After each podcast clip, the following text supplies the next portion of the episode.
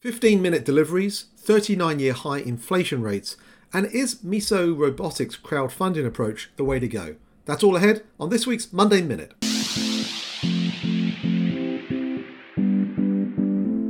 Monday Minute works like this. We're going to ask each other five questions about five of the biggest headlines from the last week. Are you ready? Let's go.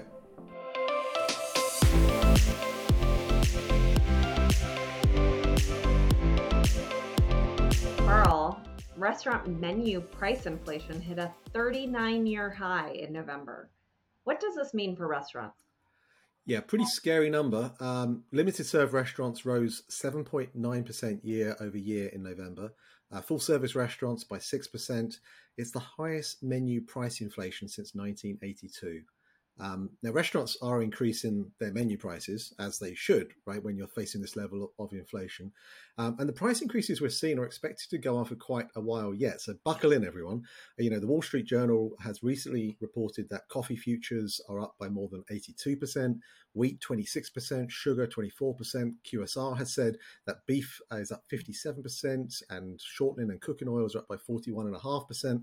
And then with labour costs and everything going on with staffing, the industry is really getting another beating right now. Um, and the Bureau of Labour Statistics has said that the industry is still down 750,000 jobs.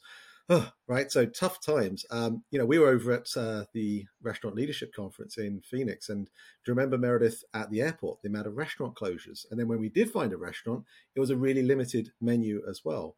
And so, you know, the risk of further closures beyond the 90, 100,000 or so that we've seen through the pandemic is very real. So, what should restaurants do? Well, they should raise their prices and maintain margins as best they can, but they also need to consider how to provide value. Um, and value, of course, can come through price and having a clear, identifiable product set, which is lower in, in price to, to the rest of your menu. But because of the ingredient set, a higher margin value, perhaps. You know, think proprietary beverages or items which are similar to that. Also, perhaps think about price comping your competitors. You know, understand where you stand relative to the competition and, and try to be neither the lowest or the highest among them, unless that is who you are and reflects your kind of brand identity.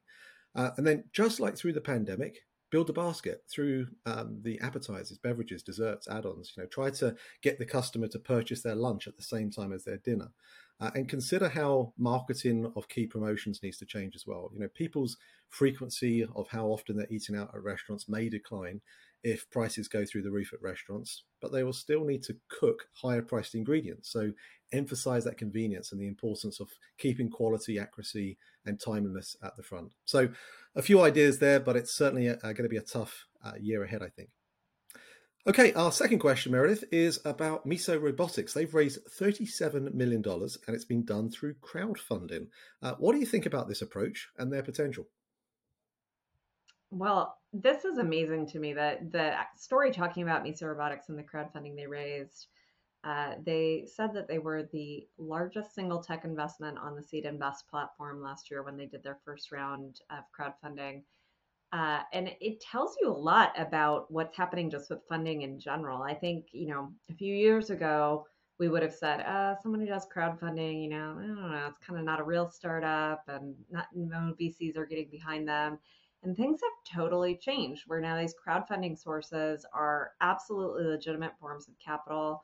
And they not only get the companies the funding they need to grow, they also help educate consumers about these new technologies and what they can bring to them and the benefits that happen. So uh, I think just the the funding mechanism itself is absolutely fascinating. Uh, and then, of course, they've raised quite a lot of money. And I think what this relates to is the first question, right? You see all this inflation in restaurants. They've got to do something differently than what they're doing because what happens when price goes up and up and up is eventually the consumer rejects the price increases and they don't really care that your labor is going up or your commodities prices are going up. What they care about is how the price they're paying is going up relative to what they're getting and what's in their pocketbook. And so, very forward thinking restaurants are thinking through how do I actually reduce my costs? And of course, the prime costs, labor and food, are the two biggest ones in the restaurant P&L uh, and bringing automation, whether it be in the form of software or in the form of hardware, like with Miso, is a huge way to optimize the efficiency and throughput of the labor in the restaurant. So I'm excited to see this. I think that Uh, it will be really neat to see these start rolling out, um, whether it's this form of automation or others. Uh, you know, there's a lot of different, like you said at RLC this week, uh, we saw tons of different types of robots and uh, different types of uh, software automation that helps make the restaurant itself more efficient. Uh, you know, you can think forward to the logical conclusion of this, where a restaurant doesn't even really look like a restaurant anymore, right? It's a ghost kitchen optimized for off-premise consumption. There's no like place to sit down in it, and robots by and large are doing all the work. Um, and that seems like a crazy future uh, when you imagine it relative to a restaurant today. But on the other hand, with everything going on, it doesn't seem that far off. All right. So, Carl, I'm gonna um, I'm gonna mash two questions together into one for you. I know something new. So, DoorDash is trying 15 minute delivery windows um, as well as full time drivers uh, instead of gig workers. And then a company called Getir, we think, I don't know, we'll see how you say it, uh, is coming to these uh, uh, side of the pond as well. So, who are they? And uh, aside from how you pronounce it, what is this uh, hyperfast model all about? Yeah, it's uh, we'll get on to pronunciations in a moment, but the the cooks on the call don't need to worry, Meredith. That's the first thing I'll say. This is attributed to the Dash Mart, the virtual convenience store that uh, DoorDash is operating. It's also just in New York City right now, specifically their Chelsea neighborhood. And they've created something also called Dash Corps, uh, which is all around having full time workers service this particular aspect of the DoorDash uh, product suite. Uh, now, there are plenty of micro fulfillment operators out there brandishing 15 minute delivery as their thing. We've talked about Fridge No More, if you remember, which is a startup in this same area that's built around the model of a 15 minute delivery. Um, another one this week, 1520, has just gone out of business, actually, and there's speculation of how these smaller players are going to line up against the Dash Marts of this world, and perhaps more specifically, the rapidly growing Or Gorillas of the world. Um, now, the article that we'll put the link for below is actually from the Restaurant Dive website, and it references Fuad Hannon, who you'll recall we interviewed for our book. Um, and he's seeing this as much more than just a logistics solution for Dashmart. He, he indicates that he believes it could be a model for retailers to use to build a range of services out of what is sold just through the Dashmart model, um, thereby kind of in, ensuring a wider utilization of the drivers. And I think this is what the full time driver piece is all about. You know, for sure, it's about having drivers on staff and ready to be able to get a package to someone within 15 minutes. But it's also the economics of doing something like this when it makes much more sense if you can do three, maybe six deliveries an hour, which of course the GoPuff co founders have said um, is what they're doing right now. So pretty impressive stuff. Now, I'm going to say it's pronounced get it. So that's maybe a bit different to you, um, but you know, the, the fun thing about what they're doing is they've also announced their arrival in New York this week. And they said, we've got a 10 minute delivery service. And uh, at RLC this week, I remember we were talking to someone um, from the uh, from the, the, the, show there, and they were saying about how it reminded them of the movie "There's Something About Mary." Now, I don't know whether you remember this particular clip, but it's all about what's better than eight minute abs. And uh, let's do this, Meredith. Let me play the clip so that everyone can actually have a little listen to exactly what I'm on about because it is amusing. You heard of this thing, the eight minute abs? Yeah, sure. Eight minute abs. Yeah, the uh, exercise video. Uh-huh. Yeah. Well, this is gonna blow that right out of the water. Listen to this. Seven minute abs. Brilliant, huh? Uh, I, I, love that. I think it's uh, it's definitely what uh, comes to mind when I think about ten minute delivery services.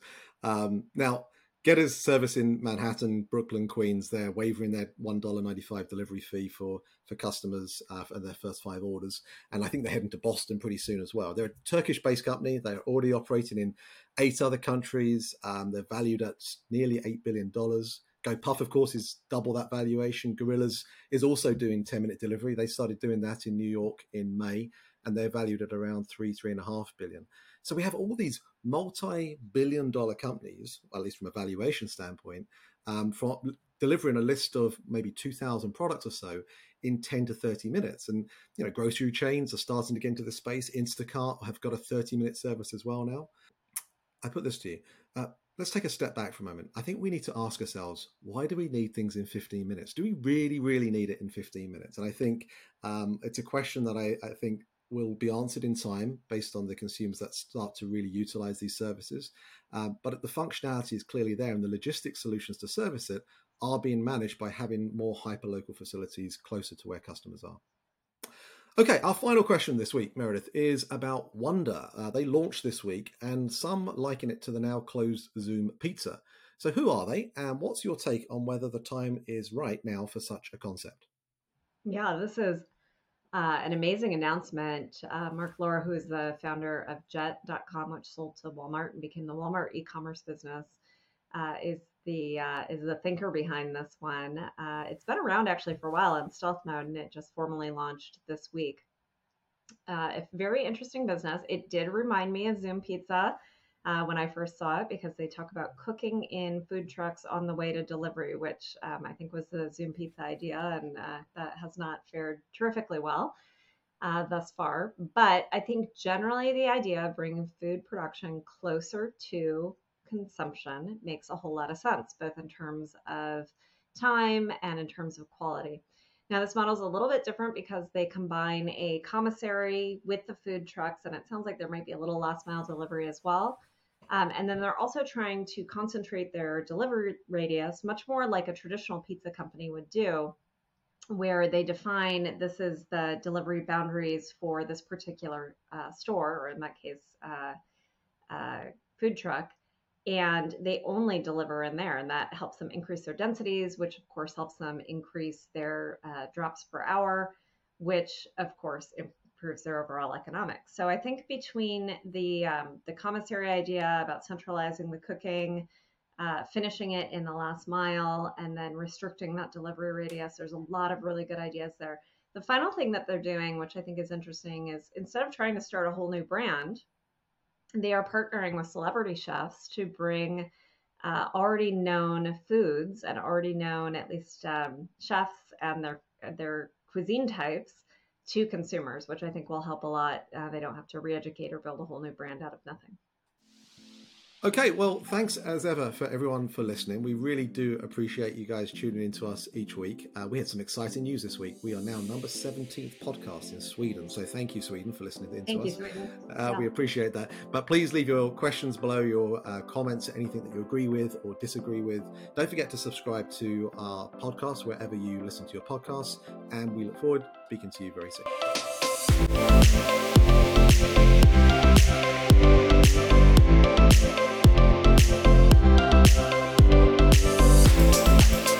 The Monday Minute is available for you to follow and subscribe wherever you listen to your podcast. Watch us on YouTube and follow us on all our social media Learn Delivery channels. Thanks for listening.